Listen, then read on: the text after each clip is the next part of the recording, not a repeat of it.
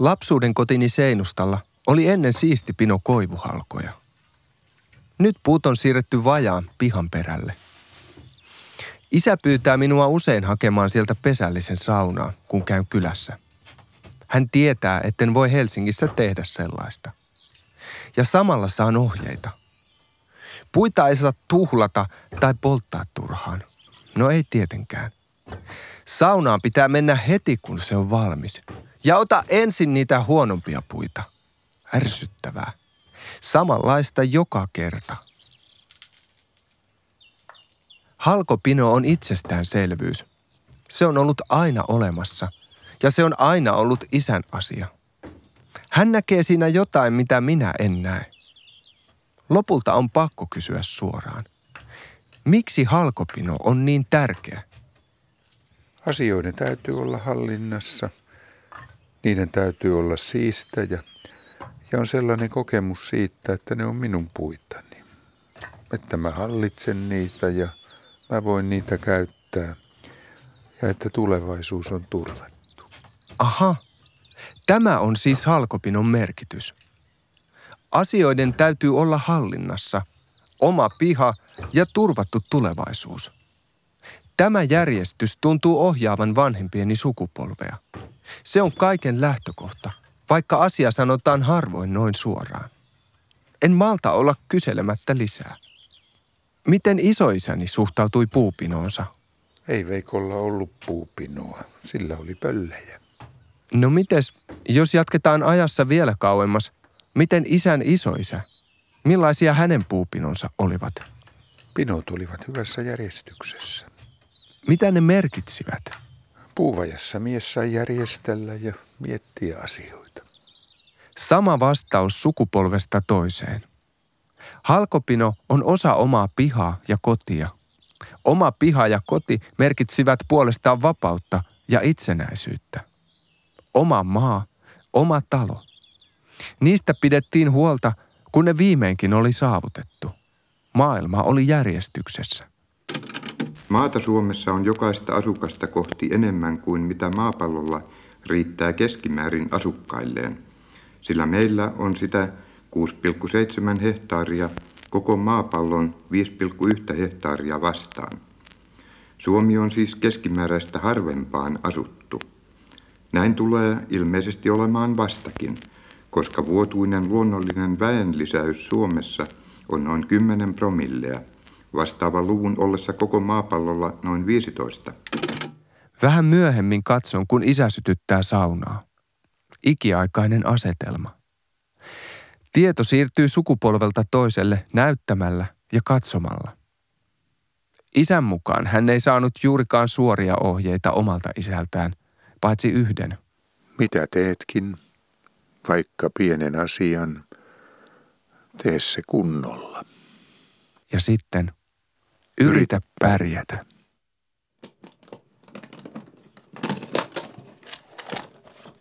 Saunan jälkeen isä esittelee isoisäni jäämistöä. Se mahtuu pariin pahvilaatikkoon. Järjestys yrittää siirtyä sukupolvelta toiselle. Räpellän puhelinta ja myötäilen hajamielisesti. Ensin laatikoista vastaan tulevat 40-luvun piikkarit. Sitten löytyy kunniakirjoja, viirejä ja Rafael Paasion kunniamitalli.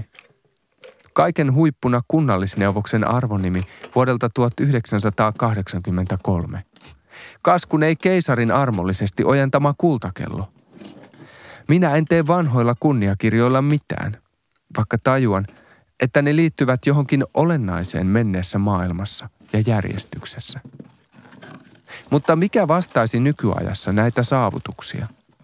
Kuka on nykyisin keisari ja kenen aikaa kultakello näyttää? Isä tulkkaa tätä kaikkea minulle. Lattialla on lähes kadonnut sukupolvi pakattuna kahteen pahvilaatikkoon. Kaikki se, mikä ennen on ollut siististi isoisän asunnon seinällä ja pöytälaatikossa. Työteknikon kurssipaperit. Suomen rationalisointikeskuksen todistus. Todistus kirjastonhoitajan pätevyydestä. Sukupolvien ketju levittäytyy olohuoneen lattialle. Isän lenkki ketjussa on vahva, mutta itse roikun tyhjän päällä ja yritän vain pitää kiinni. Tarvitsetko huomiselle junarahaa? Isä kysyy noustessaan ylös lattialta. No en tarvitse, nelikymppinen mies. Kyllä tässä pärjätään. Olen Matti Johannes Koivu ja huomaan kaipaavani järjestystä. Olen koko ajan kosketusetäisyydellä siitä, mutta mitä lähemmäs kurotan, sitä useampaan suuntaan järjestys pakenee. Olen kadottanut jotakin, mutta en tiedä mitä. Kuulostaa varmaan mielipuolelta. Ainahan on joku järjestys. Maapallon pinnasta Suomen hallussa on 337 009 neliökilometriä. Kooltaan Suomi vastaa neliötä, jonka sivut ovat noin 575 kilometriä pitkät. Hyvää tietä myöten pääsisi autolla yhdessä päivässä neljön laidasta toiseen. Toden totta, mutta en tee tuolla tiedolla mitään. Ongelmani on henkinen. Nyt tiedän, minkä kokoinen neliö Suomi olisi, mutta Suomi ei ole neliö. Moni tarjoaa järjestystään. Jos esimerkiksi nousisin lapsuuden kotini pihasta 300 metriä ilmaan ja katsoisin alas, näkisin ja kuulisin aikaisempien sukupolvien järjestyksen. Hiljaisia pihoja, eläkkeellä olevia ukkoja kottikärryineen. Haravat nojaavat seiniin ja savu nousee hitaasti taivaalle. Mutta tämä tuntuu väärältä. Se on minulle pelkkää pintaa ja muotoa.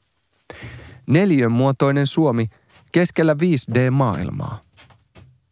Voin kyllä oppia tekemään täydellisen halkopinon, treevat alle, tukipuut päihin, mutta siihen se kuitenkin jää.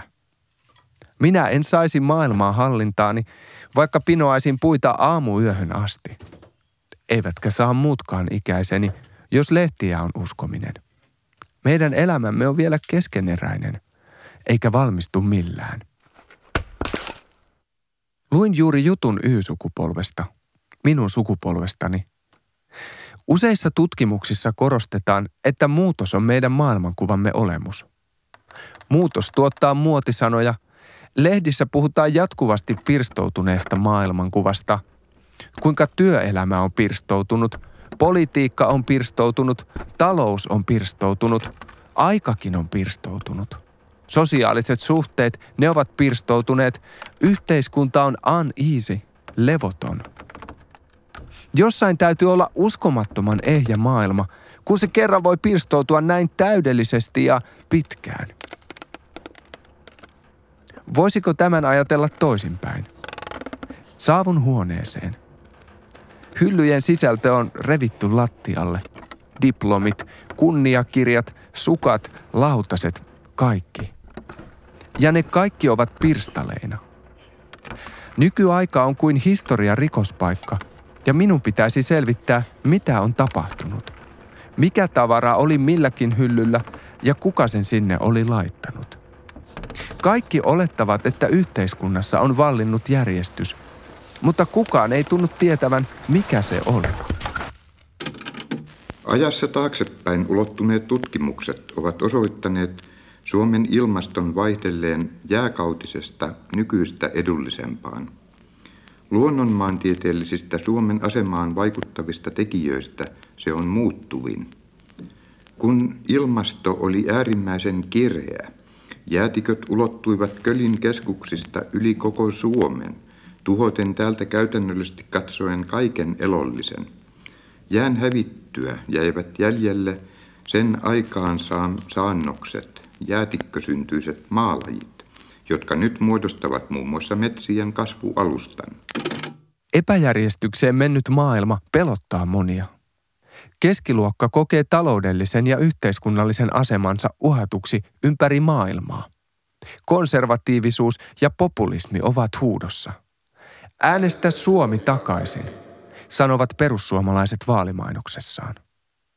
Saavutetusta elämäntavasta pidetään kiinni rystyset valkoisina. Mutta mikä se on, mitä puristetaan? Virossa äänestämään valmistautuva 70 mies sanoo toimittajalle, järjestys pitää olla. Hän tuntuu tietävän, mistä puhuu, mutta ei vaivaudu selittämään. Miehen lause kaikuu muuallakin. Järjestys pitää olla niin kovaa, että puolet peittää korvansa ja toinen puolikas innostuu. He kääntyvät katsomaan mennyttä ja siellä he näkevät järjestyksen. Suomi on itsenäinen valtio, jonka muodostavat rajan erottama pohjois-eteläsuunnassa yli 1100 kilometrin mittainen kaistalle maapallon pintaa sekä sillä asuva valtiotahtoinen kansa. Tässä pitää pysähtyä. Ennen vallitsi selvästi järjestys ja nyt vallitsee epäjärjestys. Mitä siis tapahtui? Muistan kuinka 90-luvun lama sotki järjestystä, jota olin juuri oppinut ymmärtämään. Monet sanoivat, että ennusmerkkejä oli ollut ilmassa jo jonkin aikaa. Että 70-luvulla kaikki oli ollut vielä kunnossa, mutta sitten oli alkanut muutos. Näin olen huomannut itsekin ajattelevani. Ainakin hahmotan 70-luvun täysin erilaisena kuin nykyajan. Mutta jos minun pitäisi selittää, millainen 70-luvun järjestys oli, en osaisi sanoa mitään. Horisisin vain jotain seutukaavaliitoista, lähiöistä, peruskoulusta ja etykistä. Samassa luupissa tuntuvat olevan muutkin. Parempi mennä paikan päälle katsomaan. Yltäkylläisellä 1970-luvulla on helppo elää. Ei tarvitse liikkua, riittää kun avaa television ja katsoo kuinka jääkiekon pelaajat hikoilevat puolestamme. Ei tarvitse ajatella, sillä silmiemme eteen on asetettu lukemattomia ilmoituksia, mainoksia, iskulauseita ja julistuksia, jotka kyllä täyttävät tajuntamme. Vaikuttaa hyvältä. Elämä on täällä helppoa, ainakin tuon äskeisen tyypin mukaan. Vai oliko se sarkasmia? Nyt ei ole aikaa sellaiselle.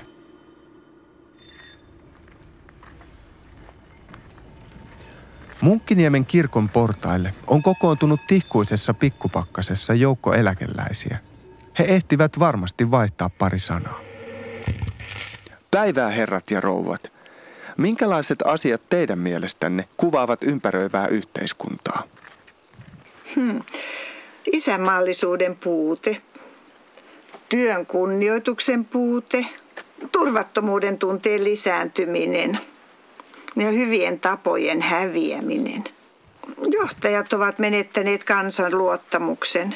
Enää ei hävetä sosiaaliapua eikä velkaantumista. Enää ei ole yhteisiä auktoriteetteja eikä selkeää asioiden arvojärjestystä. Näin puhuivat eläkeläiset Munkkiniemen kirkon portailla alkutalvesta 1976. He olivat selvästi nähneet järjestyksen, mutta se oli pilattu. Pitää ihan tarkistaa, oliko tämä lista varmasti 70-luvulta eikä tältä vuodelta. Aivan kuin olisin kuullut kaikki nämä lauseet tämän vuoden vaalitenteissä. Toisaalta ehkä 70-luvun eläkeläisillä oli erityistä perspektiiviä järjestykseen. He olivat syntyneet autonomiseen suurruhtinaskuntaan ja nähneet niin keisarivallan romahtamisen kuin toisen maailmansodankin. Melkoisia mullistuksia. Mutta miksi he kaiken tuon jälkeen ahdistuivat siitä, että ihmiset ottavat häpeilemättä velkaa? Outoa. Järjestyksen tunne syntyy niin erikoisista asioista – Raitiovaunu kolisee Laajalahden tiellä kirkon ohi. Takaikkunaan nojaa 15-vuotias pojan nöösi matkalla pelaamaan flipperiä ja tapaamaan ystäviään. Mitäköhän hän ajattelee yhteiskunnasta ja sen järjestyksestä 70-luvun lopulla? Menet äänestämään, kun sä saat niin paljon ikää? En pauska. Miksi? No en mä tiedä. Työnteko. Työ. Jos se on helppoa työtä, niin kyllä Ja tulee kyrkkaa. paljon. Sitten, sitten muuten menisi. Heistä voi elää ilman fyrkkaa. Ai ette äänestä? 70-luvulla asenneongelmia näyttää olleen sekä eläkeläisillä että nuorilla. Me ei saada tehdä mitään. Mitä te haluaisitte sitten tehdä? Mulla on vapaasti, ettei me kukaan määrä. Niin. Vapaa. Vapaa, vapaa, vapaa. Vapaa mistä? Ai siitä eläkeläisten järjestyksestä vai? Mutta sehän on kuulemma jo kadonnut. En ymmärrä tätä. Mitä te sitten haluaisitte olla? Rikas. Mites sitä tullaan rikkaaksi? Pääsemällä hyvä ammatti, mistä on hyvä raha. Mitä vanhemmat toivoo, että susta tulisi isona? Kai ne toivoo, että musta tulisi ylioppilas. Ja sitten? Joku semmoinen, että mä saisin hyvin äh, palkattua ammattiin ja sitten mä saisin semmoisen ihanan aviomiehen ja siinä kilttejä lapsukaisen, mitkä kävelisi joku kravattikaalassa tuolla pihalla, menisi pihakouluun. Mistä sä uneksit? Paremmasta elämästä. Mimmosta se on? Semmoista, että pääsis asumaan jossain Vantaalla, ja, mutta kuitenkin omakotitalo. Semmoista, että vois pitää stereot niin kovalla kuin huvittaa, että ei tarvitse pelkää trappuun kuulua. Ja... Sitten olisi uima voisi kesäaamuna hyppää uima-altaaseen. Ja... Uima-allas ja tilava koti Vantaalta. Tuohon on maailman konservatiivisin toive. Aika erikoinen käsitys vapaudesta ja varmaankin velkarahalla lunastettu. 70-luvun nuoret ovat selvästi sisäistäneet jonkin järjestyksen, mutta heillä on siihen aika ristiriitainen suhde. Jokin tässä järjestyksessä mättää. Sitä on liikaa tai liian vähän. Nuoret kuulostavat irtisanoutuneelta ja ajattelevat vain omaa elämäänsä. Ja eläkeläisten mielestä maailma on suistunut raiteiltaan. Järjestys pitää olla. Tämä 70-luvun katugallup muistuttaa liikaa nykyaikaa. Kaikki huutelevat mitä sattuu. Nyt tarvittaisiin puolueeton mielipide. Löytyisikö janan puolivälistä järjen ääni? Tässä se on. Tutkimus suomalaisesta maailmankuvasta. Valtion humanistisen toimikunnan projekti vuodelta 1976. Aihe oli kuulemma toimikunnan sihteerin keksintö. Piti saada jokin projekti kasaan, koska projektiajattelu oli tulevaisuutta. Uudenlainen järjestys. Katsotaan lähemmin. Tutkimuksen valmistuessa yksi hankkeen johtajista, professori Matti Kuusi, puhui historian opettajille ja tiivisti projektin tuloksia vapaalla otteella. Maailmamme on integroitunut. Meistä on kognitiivisella tasolla tullut maailman kansalaisia, jotka katselemme olohuoneestamme Rodesian sissien hiiviskelyä tai kuukävelyä. Olemme läsnä tulopoliittisissa neuvotteluissa tai taivaallisen rauhan aukion mielenosoituksissa. Toisaalta kukaan ei kerro meille, minkä takia ikkunamme alla ryhdytään kaivamaan kuoppaa. Jos seinämme takana kuolee ihminen, saamme ehkä lukea sen lehdestä. Oho. Järjestystä ei löydy edes tutkijan lintuperspektiivistä. Luulin, että kaikki 70-luvulla marssivat kadulla paremman maailman puolesta, mutta ihmiset makasivatkin sohvillaan vieraantumassa. Mikähän on Matti Kuusen seuraava 70-luvun maailmankuvaa määrittävä huomio? Maailmamme kuva on maallistunut ja järkeistynyt. Lähdemme siitä, että asiat täytyy voida suunnitella, ohjelmoida ja säädellä – jos luoja antaa liian hyvän tai huonon sadon, niin yhteiskunnan on korjattava erehdys. Luonteenomaista on, että nykyisessä yhteiskunnassamme asiat ovat mitattavia, kvantifioitavia, erittäin usein rahassa mitattavia. Tässä on jo yritystä. Suunnittelun voimaa ja mitattavia asioita. Ehkä tämä on lähimpänä sitä 70-luvulta löytyvää järjestystä, josta minulle on kerrottu – 2000-luvulla kukaan ei enää usko pitkän aikavälin suunnitteluun. Asiat ehtivät kuitenkin muuttua. Matti Kuusen puheessa on jäljellä vielä yksi 70-luvun maailmaa kuvaileva kohta. Yksilön näkökulmasta muutosprosessit ovat merkinneet maailman pirstoutumista. Häntä vedetään eri suuntiin. Häntä vaaditaan osallistumaan ja ottamaan kantaa, jos joidenkin viiteryhmien puolesta – on sukupolvien taistelua, sukupuolten taistelua, ammattiryhmitysten välistä kilpailua, ideologiain sotaa, idolien ja auktoriteettien ristipainetta. Luja yhteinen arvojen ja normien järjestys on poissa. Yksilö tiedostaa oman yksilöllisyytensä, oman irrallisuutensa, oman voimattomuutensa muutosten kentässä. Ei hemmetti. Pirstoutumista, muutosten kenttää, maailmankaupan heilahtelua ja kilpailuyhteiskuntaa täälläkin. Ovatko ihmiset todella hokeneet samaan mantraansa jo 40 vuotta? Milloin se alkoi? On ilmeisesti mentävä kauemmas, jos haluaa löytää järjestyksen. Pitäisiköhän sittenkin antaa sille karttamiehelle vielä mahdollisuus? Jäätikön välillistä seurausta on myös viljelyskelpoisten savikoitten esiintyminen, sillä jään painama maanpinta peittyi jäästä vapauduttuaan veteen, josta nousu yhäti jatkuu. Merenpohjan savikot kohoavat esiin ja joutuvat kuivuttuaan viljelysmaiksi. Olen Matti Johannes Koivu ja etsin järjestystä historiasta. Löydän kuitenkin vain keskeneräisyyttä. Monet haastattelemani ihmiset ovat sanoneet, että koettu järjestys löytyy 70-luvulta. Olen itsekin ajatellut niin. Mutta tilanne ei olekaan niin selkeä kuin luulin. Matti Kuusi ja eläkeläiset Munkkiniemen kirkon portailla ikävöivät suomalaisia yhdistänyttä lujaa arvojen ja normien järjestelmää. Vuonna 1976 se oli kadonnut. Paitsi että nuorten mielestä järjestys oli kuitenkin olemassa, se kuristi heitä.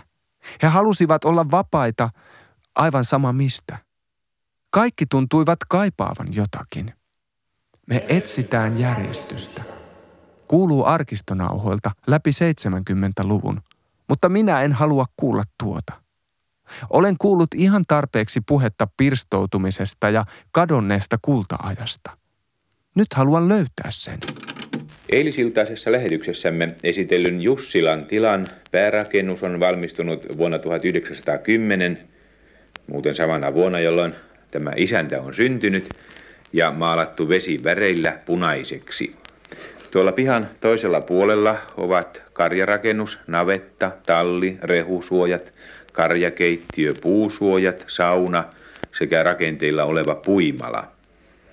Päärakennuksen toisessa päässä on keittiö, melko avara, lattia pinta-alaa 19 neliötä.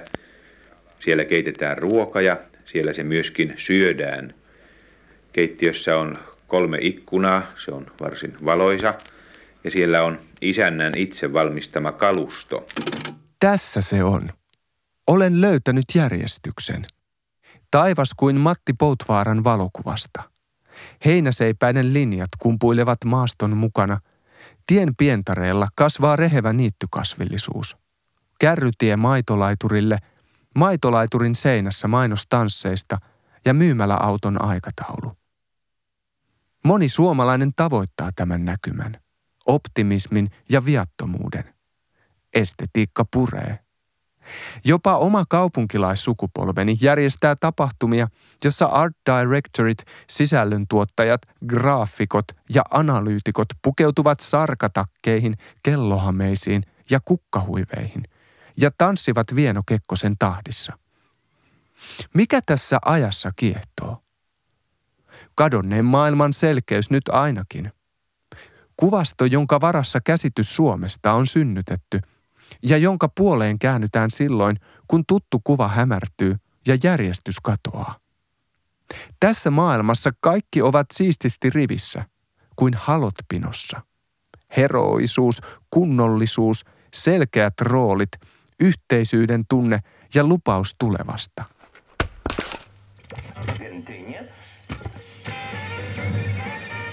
Tosiaan, lupaus tulevasta.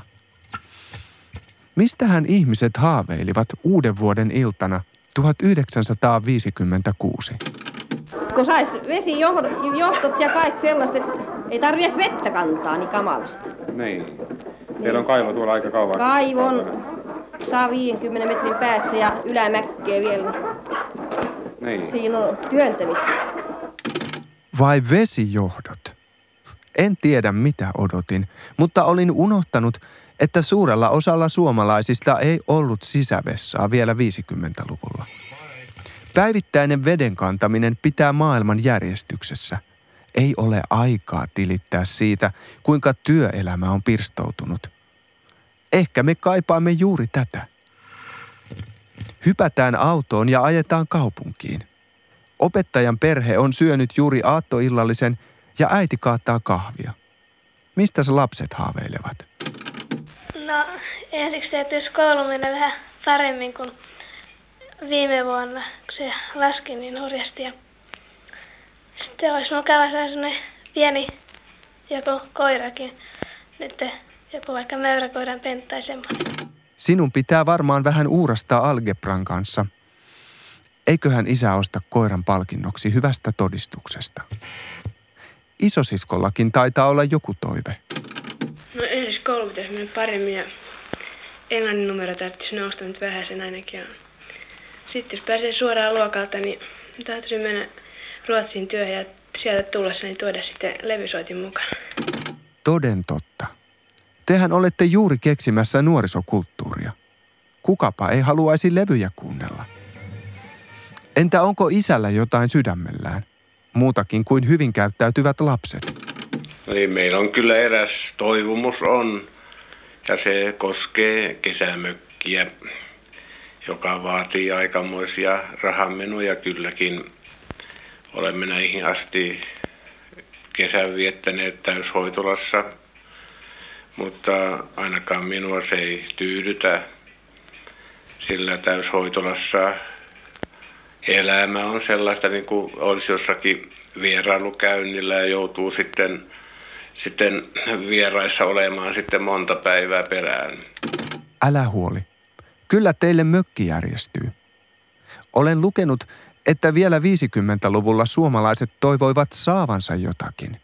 Nykyään he toivovat, etteivät menettäisi sitä, mitä ovat jo saaneet. Ehkä me nykyään ikävöimme tätä teidän ajastanne, että olisi enemmän saatavaa kuin menetettävää. Että elämää ei ohjaisi pelko. Jatketaan uuden vuoden illan haastattelukierrosta. Ajetaanpa sillan yli teollisuusalueen kupeeseen. Miltä tulevaisuus näytti työläisperheessä? No mennyt vuosi on ollut työllisyys, työllisyyttä ajatellen hyvä. Metalliteollisuudessa on riittänyt työtä, mutta rakennusalalla ja eräillä muillakin aloilla on esiintynyt työttömyyttä hyvinkin paljon. Ja sen vuoksi mä toivonkin, että tämä työttömyyslaki, mikä viime aikoina on hyvinkin mm, paljon esiintynyt muun muassa lehtien palstoilla, saataisiin aikaa, millä voitaisiin turvata työntekijöille, työntekijöille jonkunnäköinen toimeentulo. Eli työttömyysvakuutuslaki. Kyllä se varmasti onnistuu. Jatkakaa vain demarien äänestämistä. Ja illan päätteeksi valetaan tinaa ja katsotaan, miltä vuosi 1957 näyttää. Se on niin kuin kalan näköinen vai miten se on? No kala, no niitä viime kesäisiä kaloja, mitä ne on. Selvä pyrstö tuossa. Suu auki, siinä kala kulkee kohti tulevaisuutta, kohti uutta vuotta. Mitä se nyt merkitsee, Rova? No toivottavasti se merkitsee ainakin hyvää ja rahaa ainakin, mikä tässä on. Se on semmoinen eh, varmasti suurelta osalta onnen myötä vaikutin ainakin. Kaikki näyttää hyvältä. Suomi kulkee kohti aineellisen elintason nousua ja ihmiset tietävät mitä haluavat. Opettaja, duunari ja Jussilan isäntä istuvat samassa veneessä. Joka vedolla kuuluu rytmikäs lupaus, me löydetään järjestys. Ja minä taisin jo löytää sen. Tässä harmoniassa mieli lepää. Olin ajatellut, että 50-luku olisi täynnä poliittisia erimielisyyksiä, yöpakkasia ja sodan jälkeistä hiljaisuutta. Mutta tunnelmahan on toiveikas. Tätä kuuntelen mielelläni enemmänkin. Runsas, valmiiksi pureksitun tarjonta synnyttää kaupungissa toisenlaista kyltymistä kuin maaseudun liiallinen hiljaisuus. Erityisesti nuorten maailmassa pintapuolinen huvitteluelämä, johon ei liity väkevää sisäistä pyrkimystä ja omakohtaista toimintavastuuta, johtaa elämän latteuteen, josta eräänä todistuksena on se musiikin nimellä kulkeva häly ja meteli, joka on leimaa antava monille kaupunkien huvittelupaikoille. Näihin liittyy läheisesti myös nuorisorikollisuus, väkijuomien käyttö ja muut siveelliset rappeutumisilmiöt – jotka kärkevinä tuntuvat suurten kaupunkien väestön elämässä. Hei, mistä sinä nyt tulit? Älä pilaa hyvää juttua, juuri kun kaikki alkoivat olla samaa mieltä. Näin on kaiken kaikkiaan kaupunkiolosuhteessa vapaa-aikakysymys monella tavalla vaikeampi ja monisäikeisempi kuin maaseudulla. Tästä on eräänä vavahduttavana todistuksena se tilastomiesten esittämä väite, että suurkaupungeissa väestö tuhoutuisi 40 vuodessa melkein täydellisesti, ellei muuttoliike toisi niihin jatkuvasti uutta elinvoimaista aineesta maaseudulta. Lienee niin, että lähinnä juuri väärät ja kierrot vapaa-ajan vieton ja huvitteluelämän muodot ovat pääsyyllisiä tähän nopeaan rämettymiseen. Rauhoitu. Eivät kai ihmiset sukupuuttoon kuole, jos he kuuntelevat vähän Elvistä ja tanssivat. Ymmärräthän sinäkin, ettei Suomi voi olla loputtomiin heinätalkoissa. Muualla Euroopassa hyvinvointi on jo tehdastuote. Kyllä kaupungeissa voi ihan hyvin elää.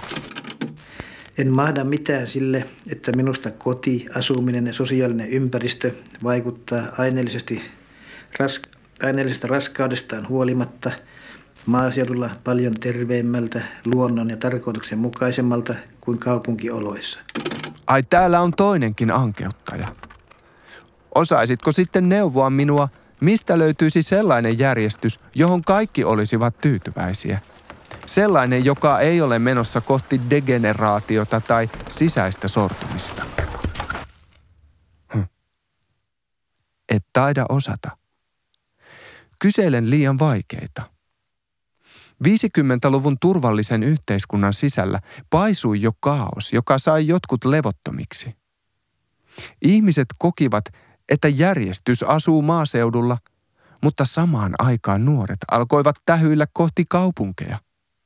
Heille kaupunki tarkoitti työpaikkoja, tansseja ja elämää. Jotkut taas pitivät koko teollistumista virheenä. Vanha hyvä talonpoikainen maailma katoaa ja korvautuu inhottavalla industrialismilla ja sen lieveilmiöillä. Järjestys pitää olla.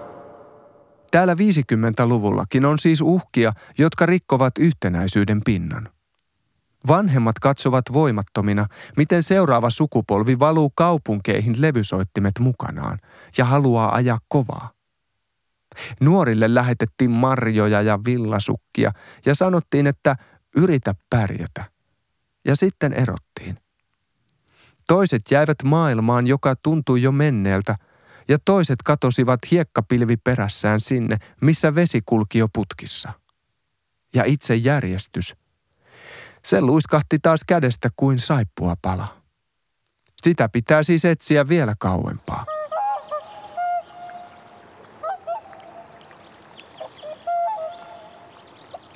No nyt. Tässä on suomalaisen järjestyksen kohtu. Itsenäisen talonpojan tilikirja. Luja arvojen ja normien järjestelmä on voimissaan. Asioilla on paikkansa – Kukaan ei puhu pirstoutumisesta tai arvotyhjiöstä. Ihmiset ymmärtävät oman asemansa yhteiskunnassa, eikä aikaa tuhlata haparointiin ja menneisyyden haikailuun. Isä vastaa perheen ja talon asioista, niin kuin huoneentaulu opettaa. Tilikirjan sivuilla tuo kaikki tulee todeksi. Aukeaman toisella puolella ovat kuukauden tulot siististi allekkain, toisella puolella menot. Jokainen talo on tullut ja sieltä lähtenyt markka ja penni on merkattu huolellisesti ylös. Kyse ei ole vain rahasta. Kyse on ajattomalta tuntuvasta muodosta, jota nämä ihmiset toistavat. Tämä on halkopinojen halkopino. Karviaismarjoista sai 15 penniä litrasta, yhteensä markka 30 penniä. Heikki Joromäki, kolme kappaa rukiita, A 50 penniä, yhteensä markka 50 penniä. Papuja neljä tynnyriä, A 15 markkaa, yhteensä 60 markkaa. Meijeriin meni maitoa 1915 kiloa, yhteensä 142 markkaa 35 penniä. Tiltalle päiväpalkkaa A 50 penniä, viisi päivää yhteensä, kaksi markkaa 50 penniä. Tilta Piika olisi siis saanut päiväpalkallaan hieman yli kolme litraa karviaismarjoja ja yhden kapallisen rukiita. Omenia oli talosta viety Hämeenlinnaan myytäväksi 40 litraa. Olisikohan Tilta poiminut niitä takapihan nurmikolta, vai olisiko sellainen ollut hyvä homma talon tyttärille? Karviaisia he ainakin joskus poimivat. Rahan kanssa on talossa ollut tarkkaa. Suurimmat tulot ovat tulleet meijeristä. Alustalaisille on myyty viljaa. Jotkut ovat lyhentäneet lainojensa korkoja. Ne summat näyttävät aika suurilta. Ja sitten. Linda lähti Maarianhaminaan. Sai rahaa 130 markkaa. Ja vain parin viikon päästä. Lähetin Lindalle rahaa Maarianhaminaan 200 markkaa. Yhteensä 330 markkaa. Tilta Pian pitäisi tehdä 660 päivää töitä syömättä, jotta hän saisi tuollaisen summan kasaan. Vertailu on älytöntä, mutta ehkä sen avulla voi ymmärtää, että isä lähetti tyttärelleen juuri aika paljon rahaa. Tytär on Maarianhaminan kylpylässä toipumassa surusta, uupumuksesta ja henkisestä väsymyksestään. Hän etsii paikkaansa ja elämänsä suuntaa. Tuskailee viivästyvää aikuisuutta, ihan niin kuin minun sukupolveni sanotaan tekevän. Kun katselen tilikirjoja vähän pidemmälle, huomaan, että Lindalle on lähtenyt vielä 65 markkaa edellisten lisäksi. Älä sitten putota rahojas, kirjoitti isä. Hämmentävää. Miksi taloudestaan tarkka mies syytää rahaa kirjekuori toisensa jälkeen meren yli kaukaiseen kylpylälaitokseen? Koska hän rakastaa lastaan, tietenkin, ja on huolissaan. Koska tuo lapsi on särö hänen järjestyksessään. Jotakin sellaista, mitä ei tilikirjan sarakkeessa pysty selittämään. Isällä ei ole keinoja ymmärtää lapsensa tilannetta muuttuvassa maailmassa. Tytär ei ole varsinaisesti sairas. Hän ei vaan saa kiinni mistään. Yhteiskunta hänen ympärillään muuttuu, eikä sen suunta ole hyvä. Kuinka ikävältä ja vastenmieliseltä tuntuu tämän suuren maailman touhu. Olen niin vieras sille. Kuinka kammoan sen turhuutta ja kaksinkertaisesti, kun itsessäni huomaan tuota samaa turhuutta. Kun tulin kotiin, olin päättänyt olla lopun iltaa kotona. Niin väsynytkin olin. Mutta eräs rouva Salonen Savonlinnasta alkoi pyytää minua kaivopuistoon kanssansa ja niin heikko olin, että suostuin menemään. Jumala varjelkoon minua toiste sellaiseen illanviettoon joutumasta. Siellä eräs varjetee seurue näytteli laulain ja soittain tavalla sellaisella, joka tuon tuostakin sai minut luomaan hävystä silmäni maahan ja kuitenkin tuolle suurelle yleisölle siellä juomapöytien ääressä kelpasi se mainiosti. Kuta raaempaa vain tuli, sitä ihastuneempaa oli yleisö. Järjestys, Järjestys pitää, pitää olla. Tytär miettii. Ja tämän edessä isä on avuton. Tyttö ei pärjää eikä sopeudu. Pelkää tulevaisuutta eikä osaa sijoittaa itseään siihen. Ehkä isä vähän häpeää. Näistä ei juuri kylällä huudella. Ehkä häntä suututtaakin, mutta sitä ei voi vakaa mies näyttää. Hän lähettää rahaa ja toivoo parasta. Ja tuntee, kuinka hänen järjestyksessään on pieni reikä, jota mikään ei voi paikata. Ota rahat ja yritä pärjätä. Muista kirjoittaa ja huolehdi itsestäsi. Tässä se on. Ainoa järjestys, jonka löydän. Vanhemmat sukupolvi toisensa perässä sanomassa nämä sanat lapsilleen. Ota rahat ja yritä pärjätä. Tilan päärakennuksen ulkoovella sata vuotta sitten, maitolaiturilla linja-auton tullessa sodan jälkeen, rautatieasemalla, satamassa 1970-luvulla, Helsinki-Vantaan kakkosterminaalilla – Isä sanoi nämä sanat minulle 2000-luvun alussa kun muutin pois kotoa, eikä hänellä ollut hajuakaan, mitä yritin tavoitella. Ja ehkä minä sanon nämä sanat lapselleni kymmenen vuoden päästä, koska en keksi mitään parempaa. Koska en tajua uutta järjestystä. Yritä pärjätä. Ainoat järjestysten ja sukupolvien väliin mahtuvat sanat.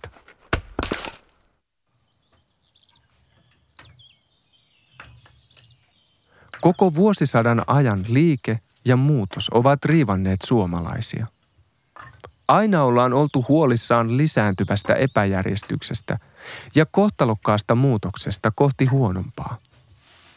Lapset ovat jättäneet kotitalonsa hämmentynein mielin ja vanhemmat ovat tyrkyttäneet elämänohjeitaan, jotka ovat vanhentuneet jo suuhun ehtiessään. Jäljelle on jäänyt vain kömpelösti ojennettu seteli ja hätääntynyt hyvä tahto keskeneräisessä maailmassa. Taisin olla väärässä, kun ajattelin, että ennen minua isät ovat voineet puupinon äärellä rauhallisin mielin selittää lapsilleen, millainen maailma olisi. Yhteiskunta lähti liikkumaan 1800-luvun lopussa, eikä sen liikettä ole yksikään vanhempi osannut sen jälkeen selittää lapsilleen. Halkopinot ovat nököttäneet talojen seinustoilla itsepäisinä ajoankkureina, mutta maailmat niiden ympärillä ovat olleet kaikille yhtä käsittämättömiä. Järjestystä ei ole. Ehkä juttu menee niin, että kun modernisaation pallo alkoi pyöriä, se ei koskaan enää pysähtynyt. Niin kuin sosiologi Heikki Varis juttua kuvaili 60-luvulla. Agraariyhteiskunta oli staattinen, moderni maailma on aina liikkeessä. Toisin sanoen se on aina epäjärjestyksessä, kesken. Se on parhaimmillaankin vain yhden sukupolven maailmankuvan taustakangas – Seuraavien on keksittävä jotain uutta. Ehkä on niin, että muuttuvassa maailmassa järjestys on aina menneisyydessä tai tulevaisuudessa. Joko kadonneeseen järjestykseen verrataan, tai sitten ollaan jo menossa kohti tulevaa. Tästä näkökulmasta katsottuna yhteiskunta ei pirstoudu.